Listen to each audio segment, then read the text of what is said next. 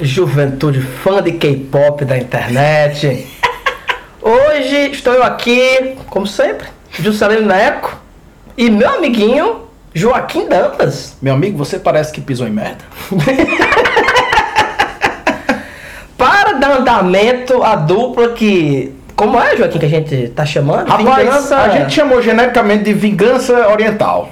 Certo. Mas eu tenho inclusive um comentário pra fazer sobre isso que eu acho que como tudo no Selvagem Podcast, acidentalmente a gente acertou demais, assim, porque essa dupla de vingança em, o- em relação à primeira dupla de vingança que a gente E fez, foi qual que a gente fez? A gente fez Foi- Duro de, Ma- Duro de Matar, Desejo de Matar. Desejo de Matar e Rolling Thunder. Rolling Thunder, um filmezinho. Pra cima. Você falou agora, já me deu vontade de experienciar aquele de novo. Um filme. é praticamente Xuxa contra o Baixo Astral. Mas mais, mais pra frente eu falo. Então, o filme de hoje é I Saw the Devil, Isto. o filme de 2010. Acho que se brincar, o filme mais recente que a gente vai. É o mais recente dessa temporada. Eu não sei se é o mais recente, não, não é o mais recente de todos, porque a gente fez a bruxa e meu. fez It Follows, mas é o mais recente dessa temporada. Olha aí, 2010, eu não, sei, eu não conheço bem essa década. eu vou ter alguma dificuldade em conduzir isso aqui. Mas mesmo assim, pô, gente, é, quando você vai ficando. O ouvinte sabe disso muito bem. quando você vai ficando velho, né? Você vai perdendo muita noção das coisas. Que eu falo dos anos 80, a impressão que eu tenho na minha cabeça é que faz 20 anos. Exato. Porque eu, eu- na minha cabeça eu sou jovem. eu, eu também tenho 20 anos, então eu lembro dessa forma. Mas já faz, já faz 40 anos, né? Assim, É. Ou mais, dependendo, né? Então, esse filme aqui é 2010, é do Kim Jong-un, que é um diretor que tem, tem vários sucessos comerciais. Esse cara fez Duas Irmãs. E sempre é um cara que faz filmes com muita pegada de violência e tá é, integrado dentro desse cinema, do boom do cinema coreano, a gente Aham. pode falar, né? Uhum, com certeza. Isso aqui é pra gente aprender, Joaquim, que quando você investe, ou seja, o governo, eu tô dizendo, quando você tem subsídio, você vê resultado. Com certeza. Eu falei do, do K-pop no início, mas o K-pop, o sucesso do K-pop, seja lá o que isso for, eu não sei dizer também o que é K-pop, mas o sucesso do K-pop tá. É, está associado com investimento na área de cultura, né? Sim, sim. Nessa indústria criativa Sim. sabe? Então você tem o cinema, o cinema coreano, né? Ele se destacou muito, acho que o, o, o- momento, o ápice, né? O Parasita, né? Ganhou Uhum. Oscar, melhor filme, etc. Sim. Você sempre vê filme coreano. Ó, você, você sabia, por exemplo, Joaquim, que os melhores jogadores de esportes E esportes. e Ah, esportes, né? Que o que, pra mim é uma contradição de termos. né? Aham. Eu, eu- eu vi uma vez o cara falando assim, dizendo, não, o cara, o cara joga no computador e acha que é esportista. Se você joga FIFA, você é o Pelé. Não tem como, né? Mas, mas que seja, né? Esse negócio do esporte foi uma, uma questão que foi criada na Coreia. Nos anos 2000, eles estavam na recessão do caralho e, e o governo investiu numa, numa rede de fibra ótica, assim. na- os caras nos anos 2000 tinham internet parecida com a gente tem hoje aqui no Brasil Uhum. em termos de qualidade. E foi o que criou essa questão dos jogos competitivos daquele jogo Star, StarCraft. Sim, Da saquei. Blizzard, sabe? Saquei. Tipo Diablo, né? Aquele, Uhum. Aqueles negocinhos que tem até hoje. Então, é.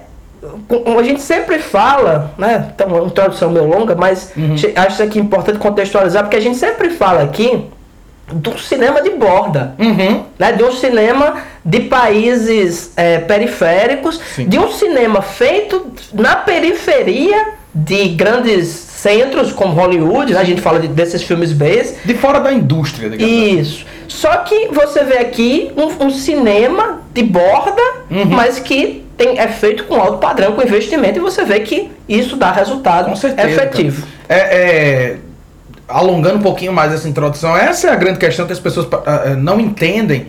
E não entendem porque, óbvio, não, não procuram. Não é nem que. Não vou nem culpar o, o- o leitor nesse sentido, mas é que assim. Ninguém parece que nunca parou pra pensar por que, que o cinema brasileiro não funciona, por exemplo, como. O- o- o- Como indústria. Como, como indústria. É porque não há uma lei nacional que proteja o cinema brasileiro. Você tem isso em todo canto da Europa, pô. Tipo, todo canto da Europa tem leis nacionais que dizem assim, não, 80% dos filmes tem que ser nacional, somente 20% vai ser de filme estrangeiro, BBB. No Brasil, o contrário, pô. Até onde eu sei, pode ter mudado, mas duvido muito, se mudou, talvez tenha sido até pra pior. eram 15% do, da- da- das produções cinematográficas em exibição num cinema são obrigatoriamente brasileiras. É o contrário, pô, de todo lugar do mundo. Exatamente. Então é 15% é obrigatório brasileiro. Ou seja, você está dando uma esmola pro cinema nacional. Como é que ele vai se fortalecer como indústria? Como é que você vai criar um palato do espectador para o espectador se adaptar a pensar o cinema como cinema brasileiro? Quer dizer, para ele, para o brasileiro, o cinema é o cinema hollywoodiano. Tanto é, o exemplo que eu sempre dou é, se tu for na Netflix agora, tem uma aba lá que é cinema interna é, filmes internacionais. Não tem filme norte-americano, pô. Porque na cabeça do brasileiro, internacional, dele é o- é, é Europa, é, é América Latina. O cinema do Brasil é os Estados Unidos. É, é incrível. É, isso aí que você falou é a chamada reserva de mercado. O João, que foi o último presidente aqui do Brasil antes do golpe militar, Uhum. ele trabalhava, ou, ou pelo menos pretendia, resolver essas questões de reserva do mercado. Não só no cinema, história em quadrinhos também. E é interessante que todo mundo que era envolvido, no, tô falando no contexto específico das histórias em quadrinhos, com, essa, com esse movimento que, tem, que existia na época, de ter uma reserva de mercado para os quadrinhos, se fudeu depois da ditadura militar. Menos Maurício de Souza. Por que será? Maurício de, Maurício de Souza era envolvido com esse povo. Ah. Depois que ele viu que ia dar merda, assim. Maurício de Souza, Roberto Carlos dos quadrinhos, é isso? É por aí. Ma- Maurício de Souza ele cria muitas questões, Joaquim. Porque não sei se você viu essa polêmica. O Maurício de Souza, quando ele vê assim, surgiu uma vaga na Academia de Letras de São Paulo brasileira, que você treme todo dentro de casa, né? É, eu, eu, eu vi por alto aí essa história. E a- a- o, o cara que tava concorrendo com ele falou uma questão que ele tá mais que correto. Uhum. Porque esse quadrinho não é literatura. Tá certíssimo. Tá é. certíssimo. É outra forma de arte. Não é, mas não tem porque ele não possa ser da Academia Brasileira de Letras. Uhum. Até, aliás, da, da Academia eh, de Letras de São Paulo, né? Sim. Mas na Academia Brasileira de Letras você tem cineasta, né? Sabe? O, o, o Bob Dylan ganhou o prêmio Nobel. Exatamente. De literatura. Exatamente. Sabe? E, e música na literatura, né? Mas. Uhum.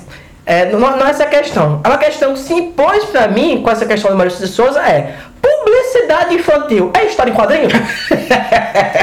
Fica é. o questionamento Fica o para os questionamento. ouvintes. Depois desse pequeno preâmbulo, Joaquim, por favor, dê a sinopse desse filme. Antecipe para você, ouvinte. Se você não viu esse filme aqui, né? É um filme naquela esteira dos filmes de vingança que ah, teve um de muito sucesso aqui, que é o Old Boys. né? Falar- Vou até falar desse filme depois.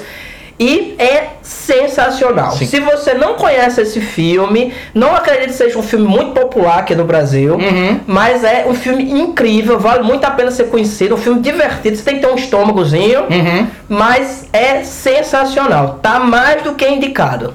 Ouvintes, só para deixar claro antes da leitura do da sinopse. Na sinopse eu vou falar o nome dos personagens que eu tô lendo aqui, mas daqui pra frente será o protagonista, o vilão e todos os nomes vão ser derivados desses dois. Vamos lá. Yang Kyung-shu é um assassino serial demoníaco. Um monstro frio, profundamente sádico e completamente indiferente à dor e a existências alheias. Suyan é um agente especial astuto, decidido e afiado. No que para ele deve ser só mais uma terça-feira, Yan captura, violenta, assassina e decapita mais uma de suas vítimas, a jovem e grávida Ju Yan.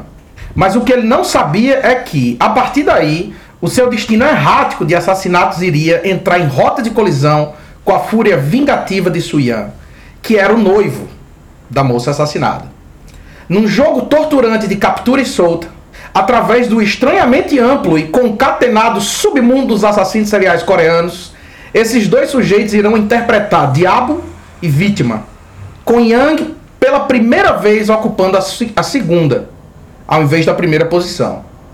Eu vim, eu venci, eu vi o diabo.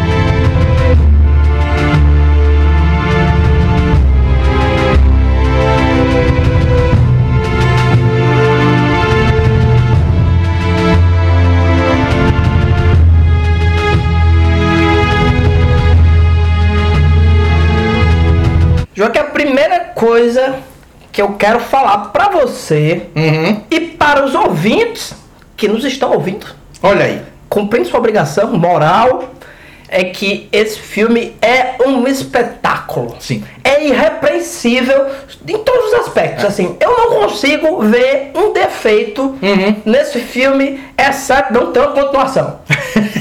Exceto não ser maior. Podia ser, ele tem 2 horas e 20, mas cara passa voando. Voando, voando. Voando, e assim, é um filme feito com muito esmero. É um filme. É difícil, gente. Essa temporada vai ter até alguns filmes nessa vibe. Mas é um filme claramente com um puto orçamento, Uhum. com os técnicos muito capazes.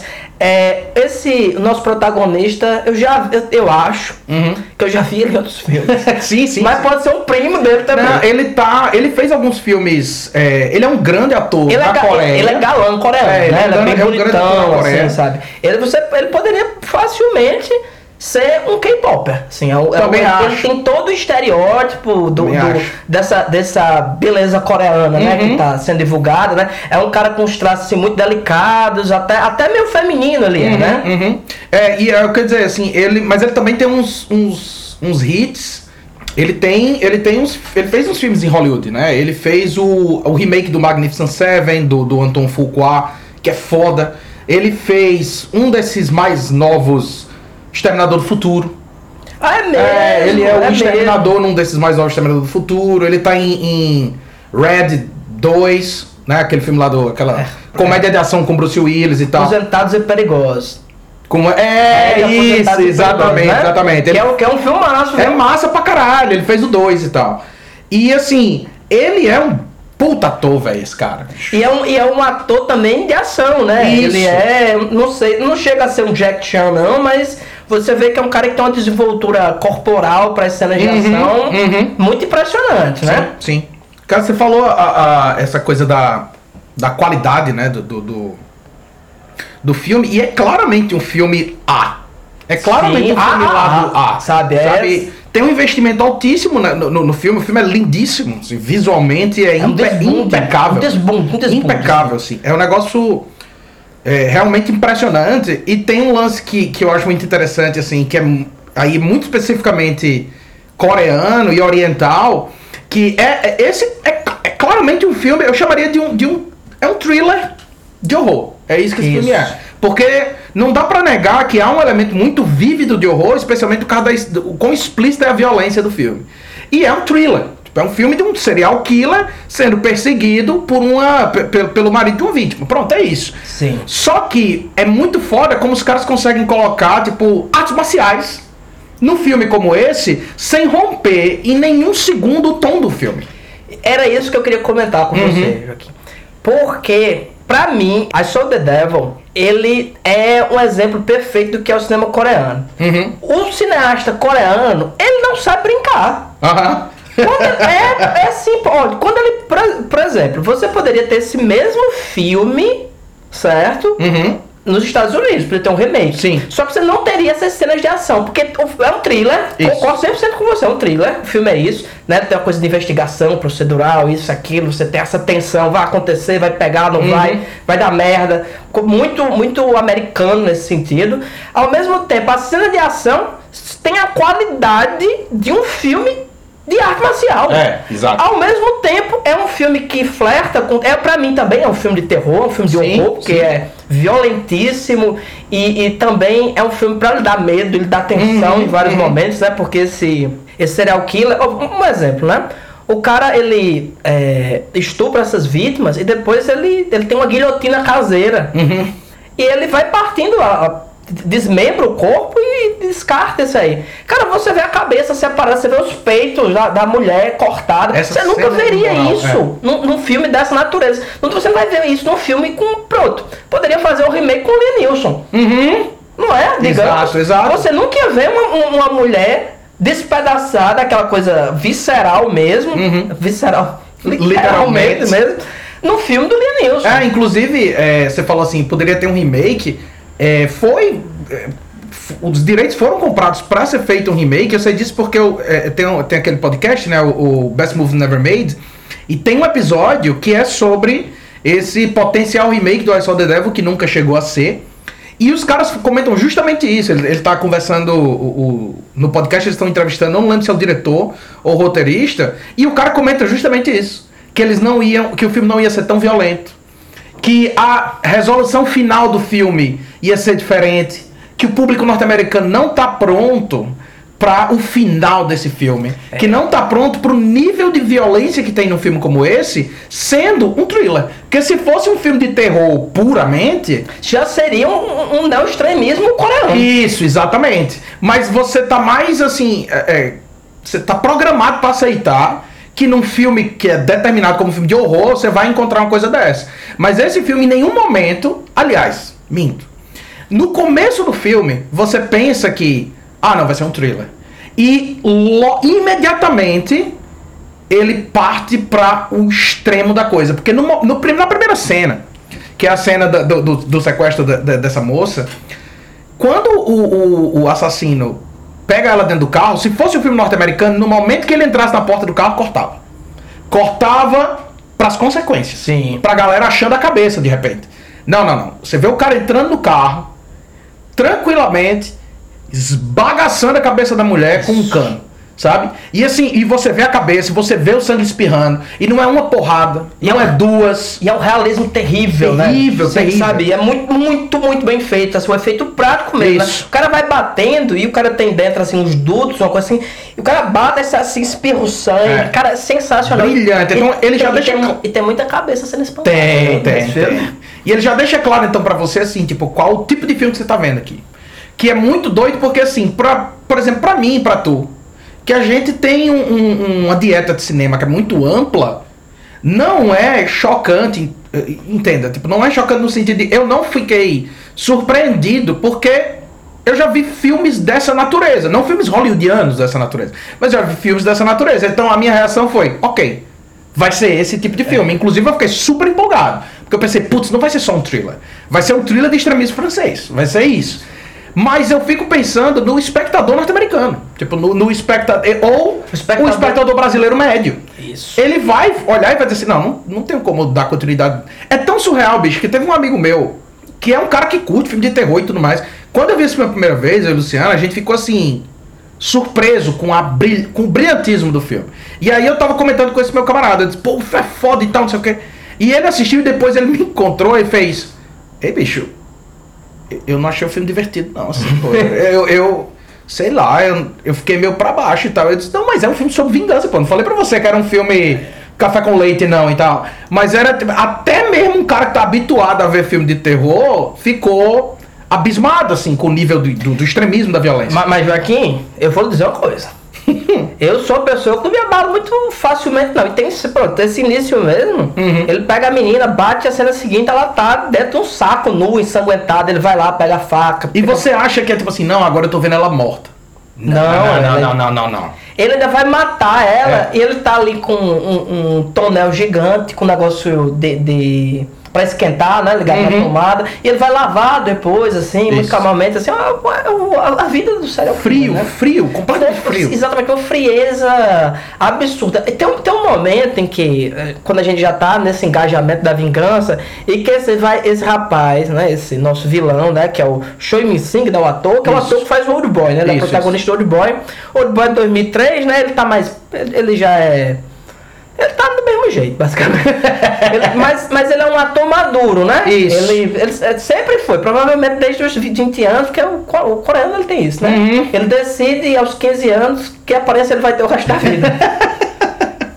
Até- e- Esse protagonista mesmo pode ir atrás que ele tem 80 anos. É, sabe? fácil. Cara, tem a cena que o bicho dá uma surra nele quando ele vai tentar estuprar lá a, a moça. A, A estudante. A, a estudante não, a, a, a enfermeira. Uhum. Que ele pega o pé do cara Caralho, essa cena mais foda. um bisturi enfia pra cortar o tendão de Aquiles dele, que eu disse assim, não.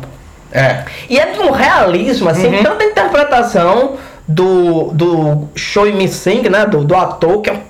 Sensacional, cara, sensacional. cara atuação, eu já, eu já sabia que esse cara era espetacular, sabe? A atuação que ele faz em Old Boy é incrível. Isso. Ele, vamos dizer, nos dois, o Old Boy também ele faz um doidinho, né? Uhum. Só que aqui é outra coisa. É. Aqui é outra coisa. Ele faz o demônio mesmo. Eu, eu, acho esse título, não sei se em coreano se é isso mesmo. Devil, né? Mas é perfeito, é, assim, sabe? É, é, é, o cara, é o demônio mesmo, uhum. assim. E essa cena, pô, fazia muito tempo que eu não vi uma cena que me dava vontade de fechar os olhos. Uhum. Não, vou, não vou olhar, não, depois. Ah, depois eu vejo Deixa eu ver se já acabou. Isso aí só lembra, eu tava com a minha primeira esposa assistindo A Paixão de Cristo, do Mel Gibson, né? o, o Torture Porn. É, Texas Chainsaw Jesus. Isso. ela, ela, não assistiu metade do filme, né? Porque é, é, uma brutalidade, né? Então, é, tem, tem outra questão em termos, é, vamos dizer, da linguagem uhum. cinematográfica, eu acho incrível, que é o seguinte: o cara, ele consegue filmar, ele consegue decidir a direção. É, é, isso, isso para mim é todo o conceito da direção. Uhum. Ele consegue escolher perfeitamente como é que cada cena vai ser mostrada uhum. e trabalhar dentro disso aí. Um exemplo: a cena inicial, o cara dentro do carro. A Sim. câmera tá dentro do carro, você vai mal ver a história, você nota que é uma iluminação natural, é a iluminação do, do farol mesmo uhum. do carro. Uma coisa assim meio. Do, do realismo documental. Sim. De, e, e, todo, esse, todo esse trecho inicial, quando ele vai pegar a menina, uma coisa assim, muito, a câmera muito próxima. Depois ele abre, assim, mostra uma imagem poética, o carro vindo. Uhum. Sabe? Ele faz tudo de forma muito perfeita. Eu assisti esses dias Hard Candy, né? Que é aquele Menina Má. Sim, é uma, sim, sim. Que é um filme com a Ellen Page, né? É. Atualmente Elliot, Elliot Page, né? Isso. Que é um filme bosta, né? É, eu vi esse filme, coincidentemente eu vi esse filme esse ano e é. É um, filme, é um filme bem bosta. E nesse filme, que é um. É um, é um thriller também, né? Que, a, uhum. que essa, essa moçoila, essa menina. É uma menina mesmo, né? No caso, isso, né? Uma, uma, tá, assim, é, é, recém entrada na puberdade que ela pega esse cara que é um pedófilo e vai torturar ele em casa, não sei o quê. E esse filme tem algumas cenas de ação, né? Que ele vai uhum. perseguir, tem esses momentos. As cenas de ação são claramente feitos por uma pessoa inepta. Uhum, uhum. Ele não consegue emendar uma coisa com a outra. Então, assim, é um filme que é dirigido maravilhosamente. Tem a, a cena contemplativa, a câmera está distante, Sim. a composição é linda. A cena de ação, o cara faz aquela câmera rápida, mas não é aquela ceboseira de corte rápido Isso. em cima do outro, que você não sabe o que está acontecendo. Tem, tem uma parte, pô, porque assim, esse bairro Onde... É como eu falei, né? É, isso foi perfeito, o né? Submundo o submundo concatenado dos, dos serial killers. Tem, tem, tem, um momento em que o, o, que, qual a trama em si, né? No fim das contas, né? É, a menina morre, esse cara. A gente pode pensar, eu acho que o cara, quando foi criar o conceito desse roteiro, ele pensou assim: e se o James Bond tivesse sua namorada assassinada? Eu acho que é, é essa é a definição. Por, por que isso? O, o, cara, porque assim, o assassino, o assassino serial, né, o nosso vilão, ele é um cara foda, pô. Sim. Ele mata nós dois aqui com a caneta. Uhum. Só que comparado ao cara, ele é uma criança. Uhum. O cara luta com ele.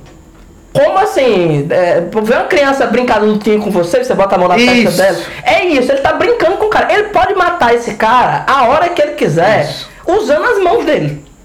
Ele não precisa, nem tanto que ele não, ele não tem um revólver nele. Não, não, em nenhum momento. Ele não aparece com arma, ele, ele, ele não leva nenhuma faca. Em nenhum momento. Ele vai lá e bate, bate no cara de, de mão aberta. E o lance é todo esse, né? Só pro, pro ouvinte que não, não viu o filme, o, o, faz tempo, né? Uhum. Ele, é, o, o, sogro, o futuro sogro dele, é o pai da moça uhum. que morreu, é ex-policial. Isso. E ele dá pra, pra eles, assim, ó, tá aqui, essas quatro fichas é um desses caras. São os suspeitos. Rapaz, ele vai no primeiro, Joaquim. É genial essa cena. Que é o, o, o Otaku Fedorento, que é suspeito do negócio. Ele pega, ele, é, tira cara, tá no, o cara tá no computador vendo um pornô se masturbando. Aí para de funcionar e tal. Quando ele olha pra trás, o bicho tá com um cabo na mão. Ele dá uma surra nesse filho da puta. com esse cabo, o cara acorda é, sentado, né? Aham. E ele esmaga, é um martelo que ele usa, é, um, é uma chave. Uma chave, chave inglesa. inglesa. E ele esmaga assim os outros. Na, na primeira pancada, você diz assim, porra, eu, já, eu contava até. Eu... e aí ele vai embora, aí ele pega outro cara. Que ele, o cara tá numa. numa. numa. numa pop. Numa popzinha, né? Numa, no scooter. Ele atropela o cara. E vai lá, ele assim, dá uma surra, até que ele chega finalmente. Começa a bater cara. no cara com capacete, pô. O cara tá de capacete e o cara tá apanhando. e muito, e viu? muito. E o lance todo é esse, né? Porque esse filme ele é uma alegoria uhum. violentíssima do que acontece com você se você decidir se vingar mesmo. Isso. Isso. É isso. Então, só que assim, vai tomando conta da vida deles de uma forma, porque assim, eu, eu até olhei a hora que isso acontece. Com uma hora de filme, porque ainda tem um detalhe, né? O assassino serial, ele trabalha como. Tra transportando. Motorista de van de adolescente. De adolescente. Ele tem um, tem um momento que ele pega lá as meninas. E o cara tá investigando ele, já colocou lá um, um negócio de GPS no carro. Ele tá com a menina amarrada. Uhum. E ele chega lá, né? Pra dar uma surra no cara. Ele pega. O, cara vem com uma, uma pequena foice, né? Eles Uhum. estão no estufa, né? Cheio de plantas. Ele vem com a pequena foice. E ele vai tentar matar ele. O, o, o psicopata tá dizendo assim: Você veio sozinho, pô. Uhum. Você só pode estar doido. Rapaz, ele apanha de um jeito. de um jeito assim, o cara pega um saco que tem lá no negócio, bota na cara dele, o bicho desmaia, pega a cabeça do bicho, bate, bate, bate, pega uma pedra gigante pra esmagar a cabeça dele, né? Aí ele para. Isso. Bota um negócio dentro lá, uma escuta dentro do cara, essa parte do James Bond, né? Que, É. Porque dá, dá a entender que ele é um agente de segurança né? Isso. pública, né? Tipo, Isso. é um James Bond mesmo. É, não, é, exatamente. Ele é um agente secreto, assim. Ele é um cara que tá num. num- é um espião. Ele tá E- num altíssimo Exato. nível de E segurança. capacitado É. como poucos. Ele pega esse negócio, bota o cara pra engolir. E ele podia ter. O filme podia acabar aí. Isso. Inclusive, quando eu vi a primeira vez, eu pensei. Sim, e agora? Exatamente. Porque esse é o plot do filme de, de vingança. É no fim, o perseguidor vai pegar o assassino. Não, não. Uma hora de filme. No meio do filme, o cara pega o cara. Ele bota esse negócio pra ficar. É, é um GPS mesmo, né? Uhum. vai, ele sabe sempre onde o cara tá lá. E ele vai soltando o cara pra pegar ele de novo. Isso. E surrar ele de novo. E fazer. E entende-se pela trama do filme que ele vai fazer isso até, sei lá, o cara se matar ou. É, é porque ele tá querendo. É interessante isso, bicho. Tipo, antes de, de, de- comentar isso, porque eu acho que essa é a grande, a grande questão. I Saw the Devil é, pra mim, junto com Old Boy, a melhor meditação sobre o que é vingança, efetivamente. E as consequências disso. Né? Mas antes de comentar isso, você tava falando sobre a coisa de como o diretor é brilhante, assim, e- e preciso nas escolhas é muito foda como, por exemplo, ele emula o comportamento dos personagens com, com a maneira como ele dirige as cenas. Então, assim, o assassino ele é sempre filmado de maneira completamente controlada, é frio. A câmera tá sempre num tracking ali, ela tá sempre é, é, é, perfeitamente equilibrada, é tudo centralizado. E o, o, o outro personagem não. Porque a violência dele é uma violência passional. Então, tipo, é sempre, a- a- é sempre um handheld, a câmera tá te- É. tremendo e tudo mais. No momento. No momento que o protagonista consegue começar a vingança dele, a câmera dele começa a ser fria também. Então, você começa a entender que o cara tá, tá pisando no território do monstro. Né? Ele tá dizendo assim: não, pra me vingar do monstro, eu tenho que fazer com que o monstro tenha um monstro. Sim. Então, pra me vingar do diabo, eu tenho que ser o diabo do diabo. Podia começar com a citação do Zaratrusta lá, né? Do Nietzsche. Uhum. assim, Não combata os monstros, temendo se tornar um deles. Se você olha o abismo, o abismo olha de volta. Exa e é exatamente isso, cara. Porque assim, pensando assim, na, já que você puxou pra esse tema, assim, né? Pensando na questão, a grande questão temática do filme. O filme tá debatendo, pelo menos a leitura que eu faço, que o filme tá debatendo a diferença entre justiça e vingança. Porque justiça é uma questão, é um mecanismo social, civilizado. E tá? civilizatório. Isso, exatamente. É como o ser humano diz: não, olha, a gente não pode se comportar como os animais do mundo natural que vão lá e, e se você invadir o território dele, o, o outro mata e, e não, não existe lei que não seja a própria lei da força, a própria lei da natureza. O ser humano vai e tenta estabilizar isso, vai chamar isso de civilização, e uma das coisas que constitui civilização é justamente esse comportamento legal, essa ideia da justiça. Né? É, a base da civilização é essa. Você vai para as tragédias gregas, elas estão justamente quando você tem o ápice das tragédias gregas, é para discutir isso, a diferença entre a lei dos deuses e a lei humana. Tipo, a análise toda, por exemplo, da Antígona é toda voltada para isso, assim. A Antígona tá tentando E a harpa, cadê? já rolou, já rolou. No momento que eu falei os gregos, já rolou. Ah, para daí! tipo, a discussão toda é essa. A Antígona está tentando postular uma lei divina num mundo de leis humanas.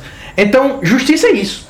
Vingança, inclusive no filme, diga-se passagem, é um filme que que tem a vingança que se, efetivamente. se fala muito pouco, né? Tipo, tem pouco diálogo, mas o diálogo quando ele tem. Quando eu digo diálogo, assim, efetivamente diálogo. Tem gente falando no filme, mas no momento que um personagem dialoga com o outro, é sempre significativo, sabe? O protagonista ele vai dizer assim, não, é, é, ele é, fala pra a memória da, da, da noiva, né? Ele diz, eu desculpe, eu não pude estar lá pra você, sempre atrasado, mas eu lhe prometo uma coisa, ele vai pagar pela sua dor. Então, justiça é isso, ou perdão, vingança é isso. É você dizer, não, eu vou fazer o outro sentir uma dor equivalente à dor que ele causou. E aí a gente tem que pensar o seguinte, não é só que, porque o que foi que ele fez com a mulher? Ele estuprou a mulher e depois ele matou ela e decapitou. Então, é só isso? Não. Claro que não é. E o impacto que esse ato desse, do, do, do, do serial killer teve no pai. E o impacto que teve nele. E na criança. Né? Na, a mulher estava grávida e nascida, tal. né? Né? Na irmã. Na sociedade de maneira geral. Então ele vai dizer assim: não, eu vou fazer esse cara um se sentir como a vítima. Então, para fazer ele se sentir como a vítima, eu vou.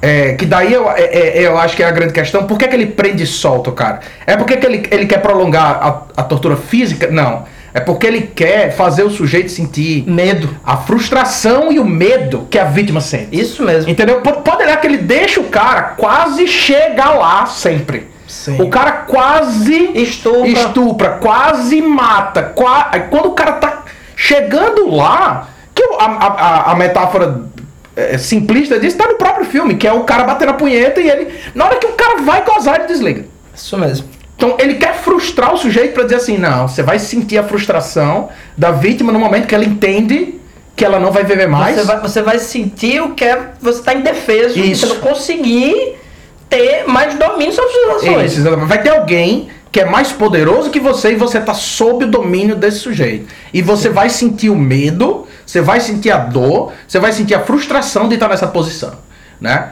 E por fim, a sua morte não vai ser só a sua morte. Ela vai ter consequências para todo mundo, das, pra, pra- para os poucos que têm conexão com você. É, o, fi- o final O tem uma final é coisa- brilhante, cara. É, é- é o sol que presta, né? Os jogos mortais que prestam. É. O cara cria um dispositivo que ele fica lá amarrado com o negócio na boca, ele chama os parentes, Os pais, né, os pais e o filho, é. E quando eles abrem a porta, o cara solta o negócio que tava na boca e é decapitado e cai assim, a cabecinha nos pés da mãe É dele. brilhante, bicho. É brilhante. E termina o protagonista andando numa estrada sem rumo e. Uhum. Isso. Né? E isso aí que você comentou dessa vingança é interessante, porque é, tem consequências tudo isso, né? Uhum. Ele vai, tem um momento em que ele entende que ele tá com esse com esse dispositivo de escuta, né? Isso. E o cinema coreano não tem dignidade nenhuma, o cara caga, mostra as fezes do cara, ele jogando água em cima até achar o negócio. Aí ele pega outro cara, dá uma surra nele, bota o cara pra engolir. Sabe? Porque não, não- não pode ser só. Não- não- a sutileza não é bem. Óbvio que assim, o filme desde o início ele já mostra pra você, olha, meu Sim. filme é esse aqui. Sim. E realmente ele não extrapola também assim, Aham. ao ponto de fazer muita coisa. Mas o que, o que eu acho, achei muito interessante, Joaquim, é porque ele vai mostrando uma certa deteriorização mental dele, ou pelo menos essa aproximação com o mal, esse, esse Uhum. mergulho nesse abismo. Sim. Porque se você pensar, vamos, você que você falou, justiça. Assim, sendo muito sincero, se, se acontece uma coisa dessa com qualquer pessoa, Uhum. e você tem a oportunidade de dar um tiro num cara desse, você mata. Claro. Sabe, isso, é uma Isso. piedade, Isso. sabe? Ninguém não. Eu acho assim que são iluminados, né? Uhum. Nem, que nem tem aquele quadrinho do Piada Mortal, né? O, o- do, do Alan Moore.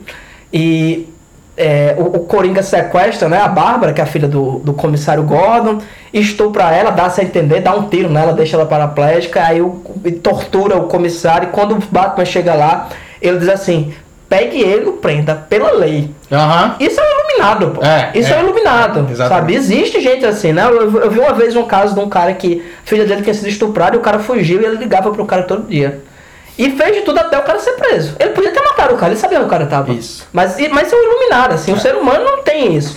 É, e se você pensar em termos pratos, assim, Malcolm X, né? Uhum. Malcolm X ele falava o seguinte, olha, o, o- você tem, você tem o, o próprio X-Men, né? Porque sabe que quadrinho não tem política, né, Joaquim? Uhum. Quadrinho não tem política. Claro que não, claro que não. O- Os X-Men, quando foram criados, era isso, né? O o Magneto é o Malcolm X, Uhum. que é o cara extremista, né? Extremista por conta aí da sociedade, né? Porque extremismo eu acho que tem nada demais não. Sim, sim, sim. Ele, né, na verdade, é uma pessoa muito sensata. Isso. E o outro é o, o Martin Luther King, né? Que é pacifista, que é esse aqui que seria o professor Xavier, né? Uhum. E no filme mesmo lá do, do Spike Lee sobre o Malcolm X, o Malcolm X falou no discurso, ele disse, olha, se alguém faz mal para um dos seus, você tem todo o direito de fazer com que ele nunca mais faça mal a ninguém. Isso, isso. Então, no momento em que ele captura esse cara a primeira vez, ele vai dar. Se ele batesse aquilo ali, ele fala, pronto, acabou. Uhum. Ele nunca mais vai fazer. E assim, não tem como isso ficar de forma mais clara, que tinha uma moça amarrada ali de 12 isso, anos. Isso. Sabe? Só que veja bem, tem outro elemento. Ele vai colocando sistematicamente outras pessoas, outras mulheres, Isso. igual a, a, a noiva dele, em perigo. Isso. Porque se você confiar no comportamento de um cara desse, Uhum. Você acredita muito no Nosso Senhor Jesus, né? Exato. Porque é óbvio, né? É ritualizado, ele demora, não sei o quê. Mas, pô, tem uma parte lá que ele, ele, ele quebra a mão dele, pô. Uhum. Deixa dinheiro, aí ele vai no médico, ingessa, ele vê essa menina lá, fica escondido, já vai estuprar ela, manda ela tirar a roupa. E veja bem, Joaquim.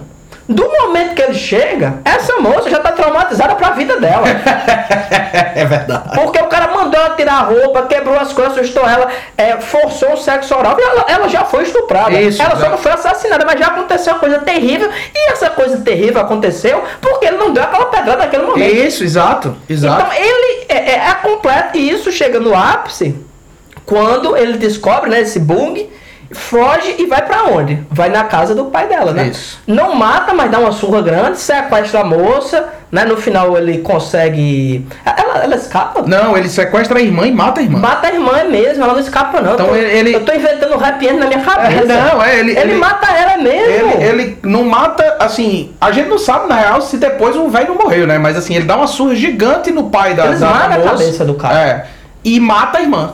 Exatamente. Né? E mata a irmã. Ou seja, isso, isso aí é de uma forma muito crua, muito direta, muito brutal, mostrando pra você assim, olha, se tu entra Isso. nessa onda de vingança, tu vai se destruir. É, tem você aquele- vai destruir sua família, você vai destruir tudo, você vai perder tudo nessa vingança. É, tem aquele ditado que diz, é, se você for, se você sair atrás de vingança, cabe duas covas. Exatamente. É, porque assim, é isso, cara, assim, é por isso que eu acho brilhante esse filme, bicho. É, é, é, porque ele tá definitivamente, assim, discutindo o que é vingança, literalmente, sabe? E por isso que eu falei, assim, no começo do episódio, eu disse, poxa, acidentalmente a gente escolheu dois filmes que vão tratar de vingança num sentido que é completamente diferente de Death Wish e Rolling Thunder. Tipo, Sim. aquilo ali é a vingança, por mais, por mais é, é, é, horrendo que Rolling Thunder seja, por mais horrendo que Rolling Thunder seja, não chega nesse nível aqui da I Saw the Devil. Nada chega. Porque, entendeu? Porque, tipo, I Saw the Devil vai mostrar esse elemento que você tá comentando, bicho. Que é tipo assim, olha, se você tiver disposto, disposto a se vingar no sentido literal do termo, você tem que aceitar que as pessoas ao seu redor vão sofrer com isso. Seja de maneira física, seja de maneira letal, seja de maneira psicológica. Porque veja, ainda que o pai da moça não tivesse morrido e a irmã não tivesse morrido, a relação deles teria se obliterado completamente. Ele já se destruiu. Isso. Ele já tá destruído. Tem uma, tem uma cena que eu acho assim. simbólica ao excesso. Porque ele pega essas quatro fichas com esses quatro suspeitos, Uhum. né? E ele cola os quatro na parede dele. O primeiro é esse da. O masturbador, né? O otaku. Depois é o Punhetinha entregador. boy. Ele chega em casa, ele só dá essa surra, e ele volta pra casa, ele pega, rasga o negócio da parede, dando a entender, tipo, não é esse também. Isso. Fiz, sofreu um pouquinho. E mais, Joaquim, pensa o seguinte, pô. pensa o seguinte, esses caras são suspeitos. Sim. Você não pode chegar na casa do cara. Isso. é- Não é proibido se masturbar, não, pô. Senão, veja bem, né? É.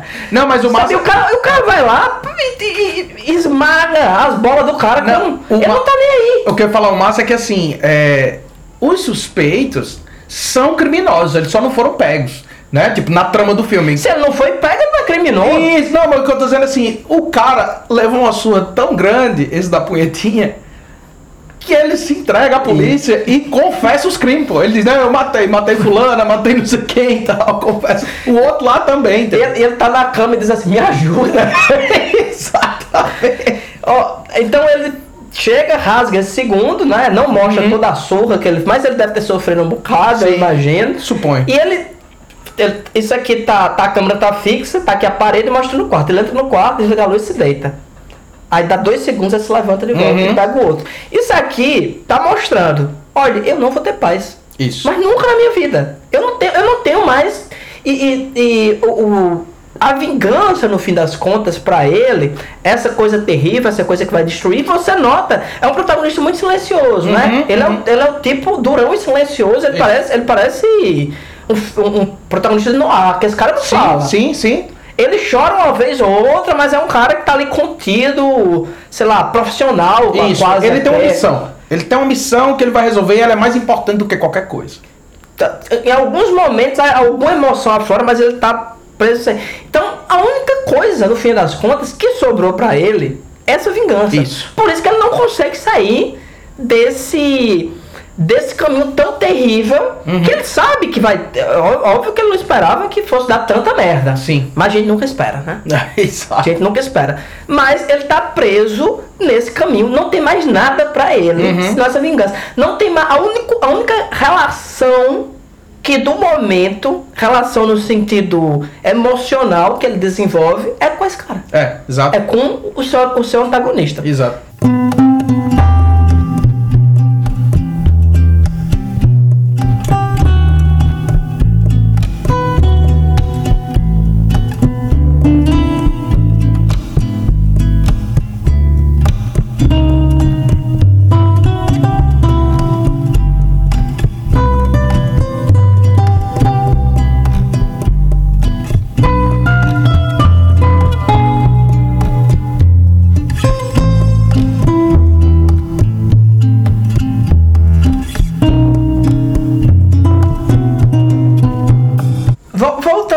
Pouquinho a essa questão técnica mesmo Uhum. da direção, tem alguns momentos desse I Saw the Devil que eu acho assim inexplicáveis. Hum. sensacionais, assim, um, um- um tipo de cena que é tecnicamente.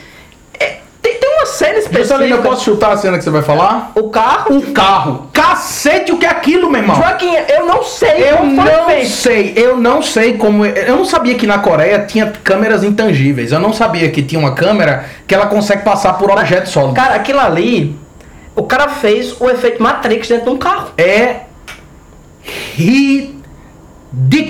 Sensacional. Ridículo. Pra, pra mim, aquilo ali é uma, tecnicamente uma das coisas mais impressionantes que eu vi na minha vida. Uhum. Porque essa cena é o seguinte, ouvintes. Ele tá Diga-se de passagem, essa cena, só ela, é um curta-metragem genial, pô. Eu assisti duas vezes. Só ela é um curta-metragem genial, que é... Imagine se dois serial killers dessem carona a um serial killer. Exatamente, é um, é um plot, né? É, é genial, pô! O cara, ele, ele tá nessa carona, né? Ele acabou de quebrar o braço, ele entra nesse carro, aí ele nota rapidamente, e o acho massa é a expressão dele, como. É como um, um- animal reconhecendo o outro. Diz assim, Exato. puta merda. E ele tá com a faca. E eles brigam dentro desse carro, um deles está armado, ele vai esfaqueando o motorista, esfaqueando. E não tem um corte. Não tem um corte. E a câmera vai girando, Girando. ao redor deles dentro do carro. É. Olha, essa cena vale o filme. Se É, você não é. gostou de mais nada, só pra ver isso aí, pa- parece, pô.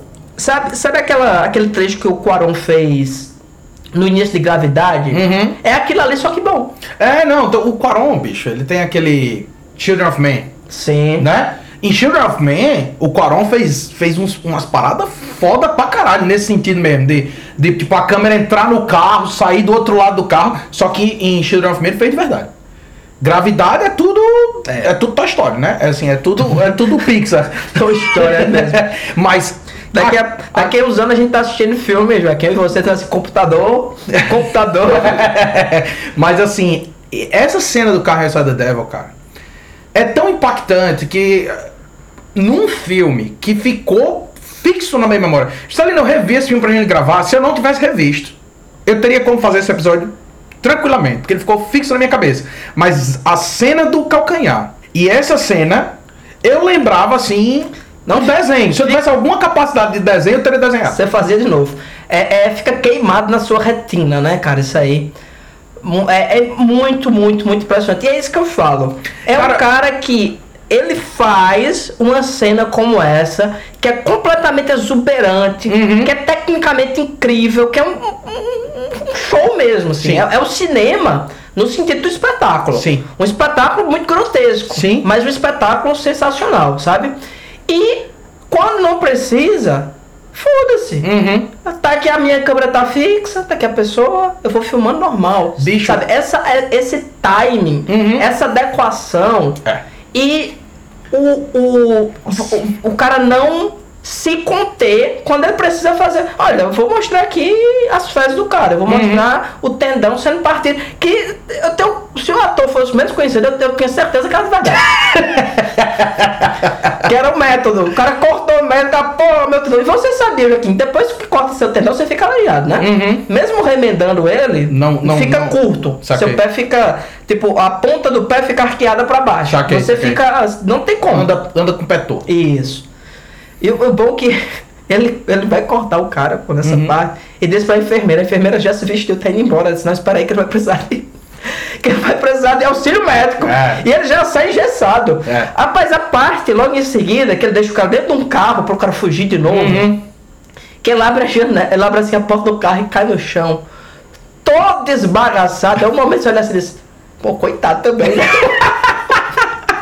Bicho, é brutal demais. Você fez essa comparação aí, é, a cena do Matrix, né? O que me impressiona, assim, nesse, né, nessa cena em particular, no filme de modo geral, bicho, porque essa é uma cena que ela é, assim, gritante, mas a gente poderia, por exemplo, falar infinitamente sobre a sequência genial que é a sequência na casa do canibal, por exemplo. Tipo, Sim. que é uma outra coisa. Cara, é como se cada parte do filme fosse um outro filme, pô. Fosse um curta-metragem, entendeu? É tipo, imagina você entrar numa casa que tem três serial killer. E tu vai ter que lidar com cada um deles. Só que você é o James Bond de barra Jack Chan, né? Isso tipo, é, é isso aí. Mas assim, essa cena, cara, ela é. A, a do carro, né? Ela é. A, a maneira como é filmado. Óbvio que tem algum tratado. Óbvio que eu digo assim, eu suponho pelo absurdo, e eu tô falando absurdo no sentido prático, literalmente eu, eu não consigo visualizar como é possível uma câmera girar dentro de um carro daquele É, é jeito. porque, na verdade, o que eu, eu acho, também, né? O que eu acho, ele tinha a estrutura do carro dentro, né? Sim. O painel e as cadeiras. E ele filmou girando e depois fez o carro digitalmente. Isso, é- Que aí, é, que aí é uma ideia genial, sabe? Isso, é isso é você usar a tecnologia digital Isso. a seu favor. Exato, exato. O carro é de verdade, os caras estão brigando de verdade. Aquilo ali não tem um corte, Joaquim. Isso. Mas o que eu ia dizer era, pra além, tipo, do cara fazer isso, o balé da cena é frenético, meu irmão. É frenético, bicho. Porque assim, quando você tá vendo, é tão bem feito. É tão bem feito isso ali, que a gente esquece que aquilo ali é ensaiado, pô. Sim. A gente esquece que todos os movimentos daqueles três atores é concatenado pra funcionar. Porque ele ataca o cara da frente, depois empurra o cara de trás, ataca o cara de trás, volta, ataca o cara da frente, o cara da frente tenta reagir. E é cara vai e volta. genial, assim, tipo, meu irmão, é uma cena de artes marciais do, dentro de um quadrado, pô. Dentro de um carro, pô. A própria cena que eles estão nesse, nessa estufa, né? Com as Uhum. plantinhas e tal. Cara, não tem grandão, pô. É. Esses dois caras lutando, sabe? Um vem, tá com a foice, aí o cara vai, o cara pega a foice, bate nele, joga ele no chão. E você nota, isso é muito claro, né? O, o psicopata, ele não é nenhum inepto assim. Pelo Não. contrário, é um cara foda. É isso. Um cara foda. Como eu falei, se ele vier aqui, ele mata esse Não, prédio ele é um cara. Ele tem um. Ele, ele, é, se impõe, bicho. Ele é um cara truculento. É um largão, assim. E, eu, a, e a interpretação que o Choi Min Sing faz é incrível, Não, né? ele- Porque é um cara frio. E tem os momentos que ele tá provocando as pessoas. Uhum. Só que ele tá provocando as pessoas como.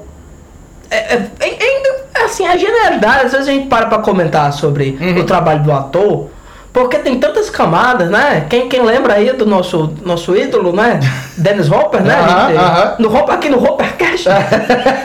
o, o, o que o, o, o, o Hopper fez com o papel lá do. Do, do Veludo Azul, né? Isso, Veludo Azul, a gente comentou muito. Aqui é a mesma coisa. Isso, isso. Porque ele tá ali, quando ele tá sozinho, ele é ele, né? Uhum. E quando ele tá socialmente, que isso é uma coisa típica de psicopata, né? Sim. Ele tá. Você nota que o cara tá interpretando Uhum. uma pessoa performando um papel. É, exato. Cara, é sensacional, Exato, pô. É exato, sensacional. exato. Assim, o trabalho que ele fez no Old Boy é muito bom. Mas esse, o cara prova que ele é um dos grandes atores Do mundo. do mundo, sabe? Como você falou, é o, de, é o É Daniel o Daniel Day- Day-Lewis do, do- do- Da Coreia, Da pô. Coreia, pô, exatamente. assim. É, é, é- bicho, é curioso até, novamente, ouvintes, é, é- é por ocasionalidade, se você quiser, ou se você quiser acreditar que é o inconsciente coletivo, mas eu, eu- quando eu comecei a ver o filme, né, essa era a única parte que eu não lembrava, que o pessoal acha a orelha da mulher É no começo do mesmo? filme. Eu disse, puta, dava, um- dava um double feature foda com, com, Com orelha, veludo azul chamado Ao Pé do Ouvido. Joaquim, quando a gente vai ao cinema. ao pé do ouvido, Blue Vai- Velvet e I Saw the Devil. Mas assim, bicho, o que, que eu ia falar do- do- da atuação do cara é que o, o Hopper, ele tá fazendo um demônio, né? A gente tá falando, o Hopper tá fazendo um diabo. Só que o Hopper tá fazendo um diabo num filme extravagante. É um filme do David Lynch. É ultra real, é, é, não é ultra realista, é para realista, tá para além da realidade. Esse cara aqui, bicho, tipo, o, o, o- a maneira como o Old Boy tá interpretando o Old Boy. é, a maneira como o Old Boy tá interpretando o demônio aqui é assim, de um horror tão absoluto, bicho. Tão absoluto que você olha isso assim. Lembra daquela cena lá do. Óbvio que você lembra, mas enfim, ouvintes, talvez vocês tenham esquecido disso aí, mas a cena do. O discurso do. do. do Halloween. Pure Evil. Pronto. Esse cara é mal encarnado. Né? Tem um momento lá que ele está, ele tá na casa. Na casa do serial killer brother dele. Do serial canibal. É. Então eles estão jantando Do ali. canibal killer. eles estão jantando ali e ele bota medo no outro serial killer. Pô. Sim. Entendeu? Sabe o que eu me lembrei dessa cena? Eu me lembrei de Goodfellas, pô. É, o, é a cena lá do Joe Pesci com, com o Ray Liotta, pô. Entendeu? Que é- o cara faz. Não, porque o cara faz um comentário tirando onda assim com ele e ele faz assim. Foi que você falou? Meu irmão, você vai vendo a vida desaparecendo É. assim do outro serial killer. E o cara diz. É. Não, eu tô brincando, foi mal, cara, desculpa aí. Não, bom que tem uma parte que ele. Essa cena é sensacional, que ele fala assim, ele diz, não, eu só achei engraçado. Ele diz assim, eu sou engraçado? Isso. É um palhaço, é isso que você tá dizendo. Eu digo, meu amigo, olha o escalonada, pô. É. É, é assim, você tá conversando com um cara e tentando solucionar uma, questão que é insolúvel. É, Você exato. não tem como, como é que você responde isso? Rapaz, assim, esse. é, é, é, novamente, bicho, esse ator, ele é. Joaquim, ele bota, Ridículo. ele bota medo. Porque o, o, o- esse cara é canibal, né? Eles estão Uhum. deixando uma casa, assim, uma mansão mesmo, assim, um negócio gigante. E aos poucos você vai entender, não, essa casa não é deles, né? Uhum. Obviamente, né? Depois mostra os corpos no congelador, ele vai matar a última, a, a mãe, né? A que Aham. sobrou. E ele tá comendo, Joaquim. A mãe não, é a irmã. Ele fala assim: ah, você sabe. O cara fala: você viu o que aconteceu com sua irmã? Se você ficar dando trabalho, vai ser pior. Ah, é mesmo. É. É, o pior que é, é muito difícil saber. saber o que é o que. Só, eu, só, só- eu só sei quando é Shogun e quando é guerreiro. Fora isso, é difícil. É, ele tá. Não só. Ele, dá comida pros cachorros, né? Dá, Uhum. dá carne humana pros cachorros e ele tá jantando, né? Eles estão comendo lá peixe. Nossa, velho. E ele tá comendo carne humana crua. Crua. Crua. Ele tá cortando e comendo. E ele bota medo nesse cara que tá comendo carne humana crua. Uhum. E mais, eles estão ali dizendo assim, "Pô, você não enjoa não disso aí, pô. Não, depois você come carne humana pela vez, você não quer mais outra carne. Não quer comer mais nenhuma outra carne. Rapaz, Porra. eu normalmente não faço isso de, de ir olhar trivia, essas coisas, né? Mas como tu chegou umas meia hora depois do horário normal, eu disse, ah, eu tô fazendo nada, vou olhar aqui no IMDB, vou olhar se tem alguma trivia interessante sobre o filme e tudo mais. Tinha, tinha, tinha, tinha umas coisas bobas assim, mas teve um negócio que eu achei muito foda, bicho, falando sobre o ator, né? Porque, assim, ele é um ator do método mesmo. Tipo, ele entra no personagem e quando ele entra no personagem, ele se mantém no personagem o máximo possível dentro da legalidade. e aí o bicho diz- é, falando que uma vez, enquanto eles estavam fazendo o filme, ele estava no elevador e quis espancar uma pessoa porque a pessoa foi rude com ele no elevador. E ele disse que antes de espancar a pessoa, ele pensou: vixe, eu acho que o, acho que o personagem tá me afetando. Né? e aí, é, são dois, dois encontros do elevador desse cara. E aí ele deixou quieto, né? E, aí, e a- o outro encontro foi, depois que o filme foi lançado, ele tava no elevador com uma moça. E quando a moça olhou pra ele, viu, reconheceu que era ele, ela começou a se tremer de medo e se escorar na parede. Aí ele olhou pra ela e disse: Não precisa se preocupar, não. Eu não mato mais gente, não. Eu já Eu não sou um assassino, eu sou um ser humano. Cara, isso, isso aí me lembrou. É genial, Tu, tu já viu aquele filme? é, tem um filme e tem um documentário sobre isso. O Mundo de Andy. Que é um Sim, do, sim, sim, do sim. Milos Forman, né? Com, com O Jim Carrey. Jim Carrey, que o Jim Carrey encarnou mesmo o É, papel. é. E, e o Milos Forman fala- ligou. Tem uma, tem uma ligação, né? Que ele fala coisas assim. Não, às vezes eu queria falar com o Jim, mas ele diz assim: Não, se, se eu posso trazer ele de volta. Uhum. Mas aí eu não sei se eu vou conseguir. Trazer o Andy, né? É, mas, e o Jim Carrey, interessante isso, né? Que o Jim Carrey nunca mais se recuperou, né? Uhum. Disso. Eu, eu tenho teoria sobre isso. Hum. Ele nunca mais se recuperou, Joaquim, porque ele percebeu que nós somos personagens. Sim. Ele, quando voltou pra ser Jim Carrey, ele disse, não, Jim Carrey também é um personagem. Sim, sim. Eu já fui outra pessoa, né? E, e o Jim Carrey nunca mais foi o mesmo. É, não, tem, tem um. Falando nesse filme, tem uma cena. É, é, nesse filme. Nesse filme mesmo, Mundo de Andy, em que é o, o Andy Kaufman e a, e a esposa, e ela pergunta assim: quantos, tipo, quantos personagens você faz? Quantos, quantos personagens você faz? E ele responde algo tipo: o suficiente pra não ser eu mesmo. Né? Tipo, o- porque o Andy Kaufman era isso, né? Ninguém sabe. Tipo, realmente, Sim. descascando a cebola, se tinha. Se tinha Alguma coisa embaixo. miolo e tal, né? Tem um, tem um, um quadrinista que ele fez um, um gibi sobre ele, né? Que é o, o- o- Esqueci o nome primeiro, o primeiro nome dele, mas é Brown, né? Ele fez vários. Ele já fez um quadrinho sobre Tetris. Uhum. Ele já fez um quadrinho sobre a legalização das drogas e fez um sobre o Andy Kaufman que é Is This Guy From Rio? Uhum. Sabe? Esse cara de verdade. Sim, sim. Agora, só pra deixar bem claro, eu acho que assim, a coisa do, do, do, do ator do método, pra mim tem o cara que é o ator do método e tem o cara que tá usando o método pra ser cuzão. Pra se promover. É, pra, ser, pra, pra, pra dar uma de doido. Porque, por exemplo, o Jim Carrey, pra mim, ele. Eu não sei, bicho. Eu, não confio muito nesse, nesse, nessa iluminação que o Jim Carrey teve depois, não. Porque é impressionante. Eu, eu sabe aquele Patton Oswalt, aquele comediante? É. Ele tava dizendo assim, "Pô, já notou que só é ator do método mesmo assim pra ser personagem cuzão? Quando é pra ser uma pessoa que ninguém é ator do método quando é pra ser a Mata Teresa, entendeu? Gandhi. Quando é pra ser o Gandhi, ninguém é do método quando é pra doar todo o dinheiro. Agora, quando é pra ser um arrombado, aí todo mal, que foi mal, desculpa aí, é que eu tava no personagem e tal, não sei o quê. Ele até comenta da, da, Tony, da Tony Colette e tal.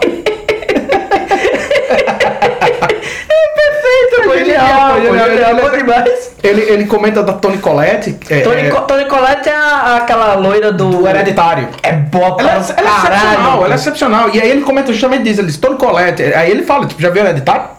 Já viu como aquela mulher consegue atuar? Ele disse, eu fiz um filme com ela, e assim, a gente tava conversando aqui normal, eu tava conversando com o Tony Collette, minha colega. O ator dizia ação, ela entrava no personagem e fazia. Quando terminava, ela dizia, sim, mas mais tarde vou comer uma pizza e tal, não sei o quê. Aí o bicho fala, it's called acting. Mas assim, eu acho, por exemplo, eu.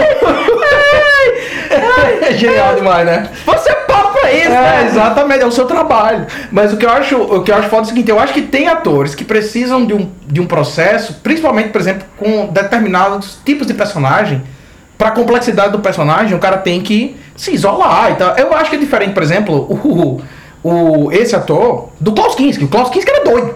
Sim. Não, Klaus Kinski era doido, não era método. Klaus Kinski era o contrário, ele era anti-método, ele era o demônio mesmo. Agora, esse cara, eu acho que assim, pra interpretar um personagem como esse, com o nível de profundidade que ele faz.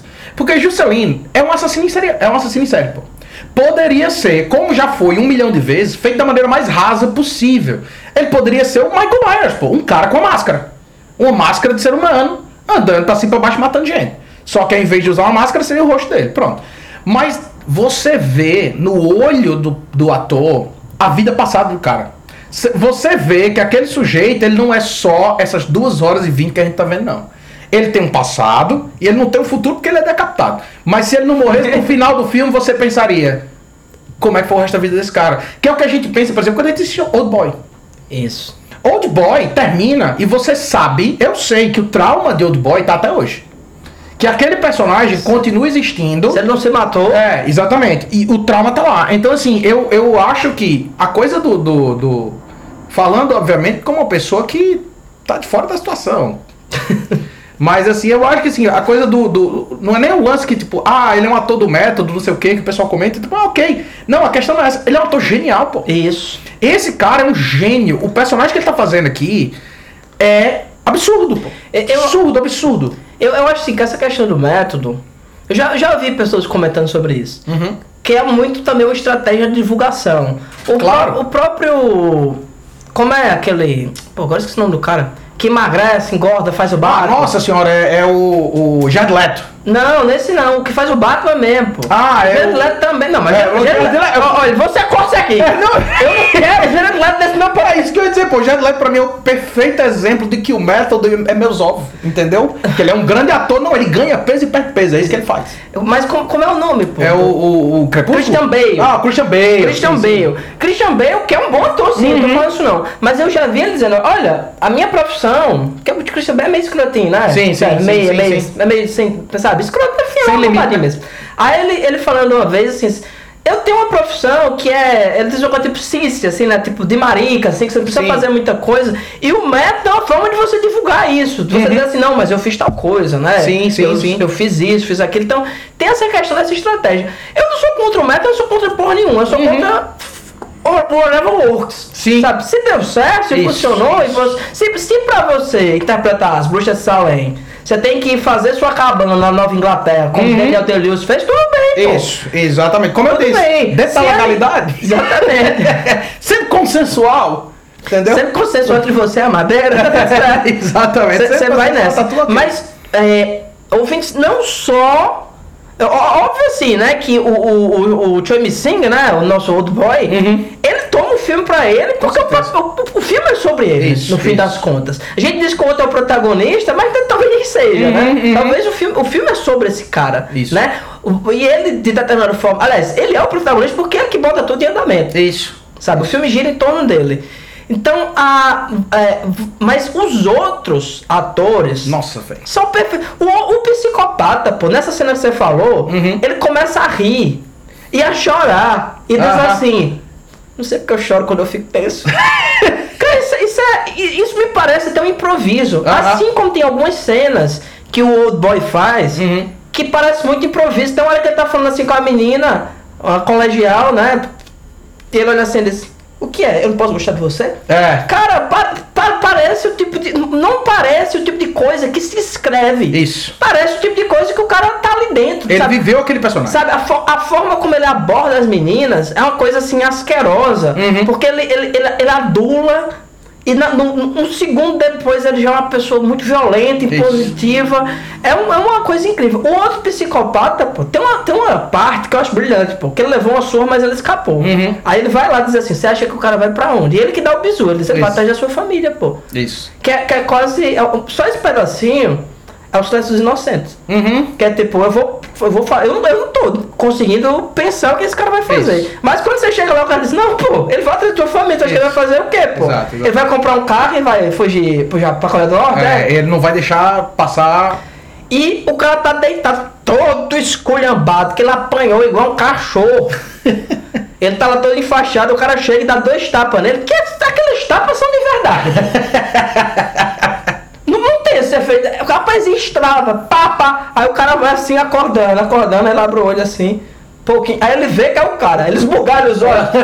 Isso é um tipo de atuação minimalista, Aham, sabe? aham. Que funciona, sabe, de forma maravilhosa. Isso, é um isso. filme, é, além de ter um elenco es- espetacular, é um filme do cara que tem uma visão, pô. Uhum. O, o diretor, né, o Kim Jong-un, é um cara que tem um, um- um entendimento do que é o cinema Uhum. e principalmente do que é esse filme dele. Que eu acho que o cara é irrepreensível. É, É, irrepreensível É, é, esse é. filme, assim, é, é sensacional. Eu assisti ho- hoje, amanhã eu assisto novo. Uhum. Uhum. Se tiver uma oportunidade, eu assisto. E, e assim, Ele, o segredo da múmia, sem falhas. sem falhas. Rapaz, tu- Irrepreensível. Tu, tu, assim, falou dessa essa, essa cena em particular, bicho, que tem outro momento brutal demais que ele faz assim, não, Você tá rindo, você acha engraçado? O cara fica rindo, né? É, você, tá- você acha isso engraçado? Eu vou lhe dar um sorriso permanente. E enfia as duas mãos dentro da boca do cara e vai abrindo o maxilar e vai rasgando a lateral da boca. É. Meu irmão, bicho. Eu acho que o bicho pesquisou assim: dores físicas que incomodam mais de você ver acontecendo. E aí ele foi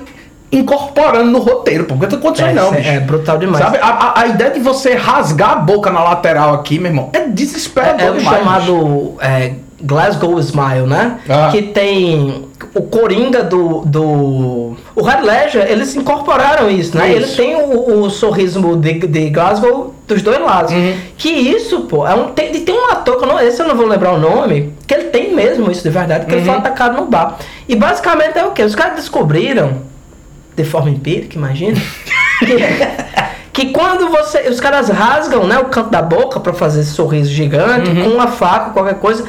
É uma das coisas mais difíceis de cicatrizar e não tem como não ficar cicatriz. Porque é Uhum. óbvio, né? Você rasgou um do lado do outro. Então vai ficar cicatriz permanente. Eu tava lendo uma matéria sobre, sobre esse submundo de Uhum. Glasgow, que os caras se orgulham disso. Caralho. Eles se orgulham de ter um sorriso desse, assim. Tanto que, que eles não faz plástico, não melhora nada. Se o cara Aham. deixa assim. qu- Quanto A só, marca, né? só emenda. Aham. Só emenda pra poder tomar suco, né? Vamos ter que comer uma pipoca. Isso. Só emenda mesmo pra ficar essa marca. Outra questão dessa genialidade do diretor, pô, é que o protagonista ele vai se deteriorando mentalmente e fisicamente ele vai se deteriorando. Uhum. Porque no início ele não se fere. Sim. No início o cara tá com uma foice uma faca. Uhum. E o cara não encosta nele. Isso. Ele bate, bate, bate, bate, ele não tem um machucado. Depois ele parece que tá entrando numa vibe destrutiva. Uhum. Digamos, a parte que o cara tá. Eles estão lutando lá no, no, No hospital. ele tá com um bisturi. Ele pega o bisturi na mão, pô. Assim, a parte da lâmina e aperta. Uhum. Cara, ele não precisava fazer aquilo em Isso. absoluto. Isso. Ele faz aquilo pra impressionar o cara e, e também pra sofrer. Isso. Porque ele podia fazer outras coisas. E tem uma parte que ele, depois que ele vai na, na casa dos psicopatas, né? Uhum. Que a, a menina consegue dar uma. Uma dar uma tesourada. tesourada nele, ele fica sangrando, e ele é poucas ideias, viu? Que essa menina. é, essa menina dá uma tesourada nele, mas moça é frágil. Ele dá assim um murro nela, ela cai no chão, ele dá mais uns três, apagou, ela não aparece mais. Exato. E depois assim, ele tá com o rosto coberto de sangue. E ele se olha no espelhinho do carro, né? E vai tentando se limpar. Então, fisicamente, Sim. ele vai fazendo essa. essa vai, vai metonicamente mostrando que ele tá se deteriorando. E você, ele quando tenta limpar o sangue, sangue é quase difícil sair, né? Sim. Ou seja, ele tá mostrando, cara, e isso aqui que você. ah, Não é só o que fizeram com você. Uhum. O que você tá fazendo com essas pessoas. Isso. Não vai sair de você Não vai sair, sabe? E é muito. Chega um momento, eu acho, do, do, do, do filme, que vai acontecendo um paralelismo entre eles, Uhum. que depois você diz assim: não, pô, ele começou bem. Sim. Mas de repente. a- As fronteiras vão, vão se perdendo, Sim, sim. sabe? Até que ponto você pode ir, sabe? É, com essas coisas. Ele começa até. Ele, ele se torna um criminoso. Uhum. Ele tá sendo perseguido pela polícia. Isso. Sabe? O filme acaba nesse momento. Provavelmente ele vai preso, ele Isso, vai. isso. A, a vida dele acabou. Isso.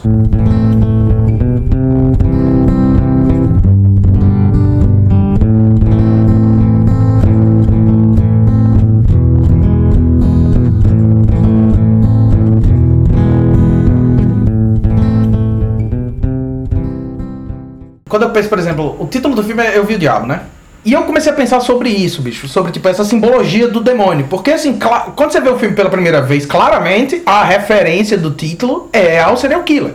Então, ele é o mal na Terra. Ele é um, ele é um demônio, assim, ele é o diabo. Só que eu comecei a pensar sobre isso, tipo, o diabo, ele tem uma simbologia muito dúbia e funciona perfeitamente como um signo duplicado aqui, né? Nisso que você está falando, tipo, né? em como o protagonista vai gradativamente se tornando mais próximo do, do, do assassino em série.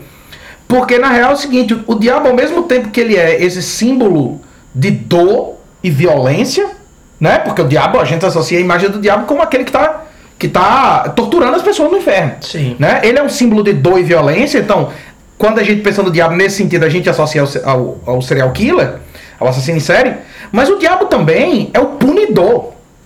Ele é aquele que pune os que merecem ser punidos. Então, eu tô pensando na simbologia do que é o diabo dentro da mitologia cristã. Os danados, né? Os É. condenados. Então, os condenados, aqueles que merecem sofrer, vão sofrer. E quando a gente pensa, por exemplo, na simbologia do diabo, pensando aí no Dante, na- na- nos círculos do inferno, a punição é equivalente ao pecado.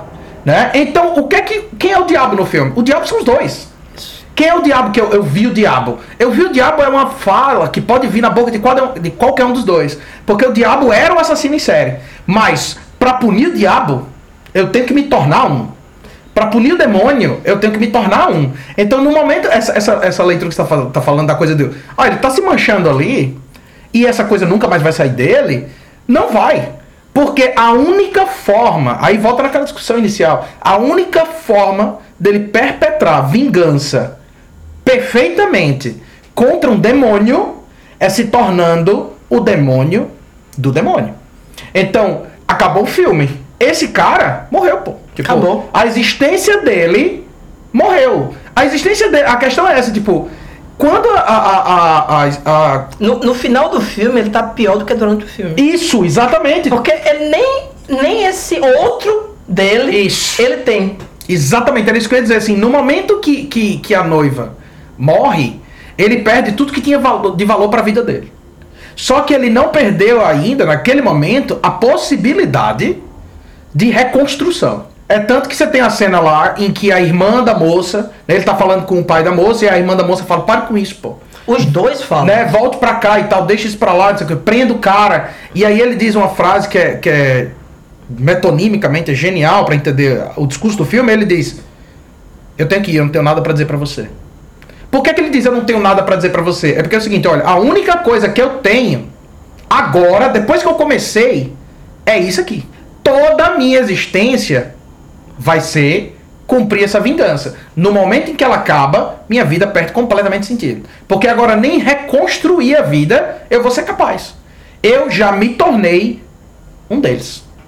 Eu sou como esses caras desse submundo são. Tanto é que ele passa o filme inteiro transitando e conhecendo e vivenciando essa realidade. No fim, o choro do personagem é um choro de. É, é- é muito foda, assim, porque o ator é muito bom, então ele tá chorando e rindo, e chorando e rindo, que é um choro de. É um choro catártico de dizer assim, eu me vinguei, eu fiz o que eu prometi, eu fiz ele pagar. Então tem uma espécie de alívio envolvido nesse processo, mas também é um choro de dizer assim, sim, mas acabou, né? Não tem mais nada. Tipo, todo sentido que eu determinei que minha vida ia ter agora, deixou de ter. Aí, aí volta naquela questão, você vai se vingar, cabe duas covas. É isso. É assim, um filme simples, tá? É, é- o que é que é um filme? É um filme de ação e vingança. É um filme de ação e quiser- vingança. Se você não quiser pensar, ponto, é um filme funciona simples. perfeitamente também. Mas assim, simbolicamente minimalista, e minimalista quando eu digo é no sentido do minimalismo enquanto estética. Minimalismo não é pouca coisa, minimalismo é pouco para muito. É, tipo, é usar pouco para uma potencialidade significativa. Então é um filme extremamente minimalista, genial, assim, genial no, no nível estético, no nível reflexivo. É para mim a melhor meditação sobre vingança que eu já vi. E olha que vingança é assim, é um dos tropos mais recorrentes na história do cinema. Sim. Na história das artes, É, né? é, é. É humano, né? Profundamente humano. Exatamente. Então é isso, ouvintes. Ah, gostaria de fazer uma solicitação para vocês que ajudem a divulgar o podcast. A gente tá procurando filmes bem acessíveis esse Uhum. ano. Como esse mesmo, né? Então, a gente faz esse conteúdo, né? Gratuito. Ou gratuito, Joaquim? Qual, qual Não certo, Joaquim? sei, Juscelino, não sei. Você mais não, pra mim. Você não me ajuda em nada. Então a gente produz esse conteúdo aqui com muito carinho pra vocês e com muito ódio também às vezes. então se você puder mandar para aquele seu coleguinha, pra sua tia, pra sua avó, compartilhar nas redes sociais ajuda também. É, marca sempre a gente lá que a gente recompartilha. Quem, quem não segue a gente, a, a rede oficial do Salvagem Produções é no Instagram. Você Isso. quer saber o que está por dentro é Instagram. Procurar Selvagem Produções, aparece, vocês vão reconhecer logo a identidade visual da gente, né? O S, aquela coisa Uhum. toda. Então, por favor, colaborem aí para o crescimento desse podcast, nosso plano de dominação mundial. E o recado Tá dado. tá dado, mas eu ainda tenho uma reflexão. Vai lá, Stalin, manda bala. A vingança nunca é plena. Mata a alma e envenena. Então permaneçam selvagens e nos vemos próxima semana para um Ressaca Selvagem.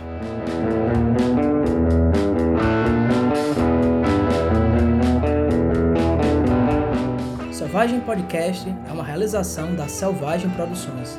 Edição de áudio por Joaquim Dantas. Música de abertura Supercharger por Raimundo Kowalski.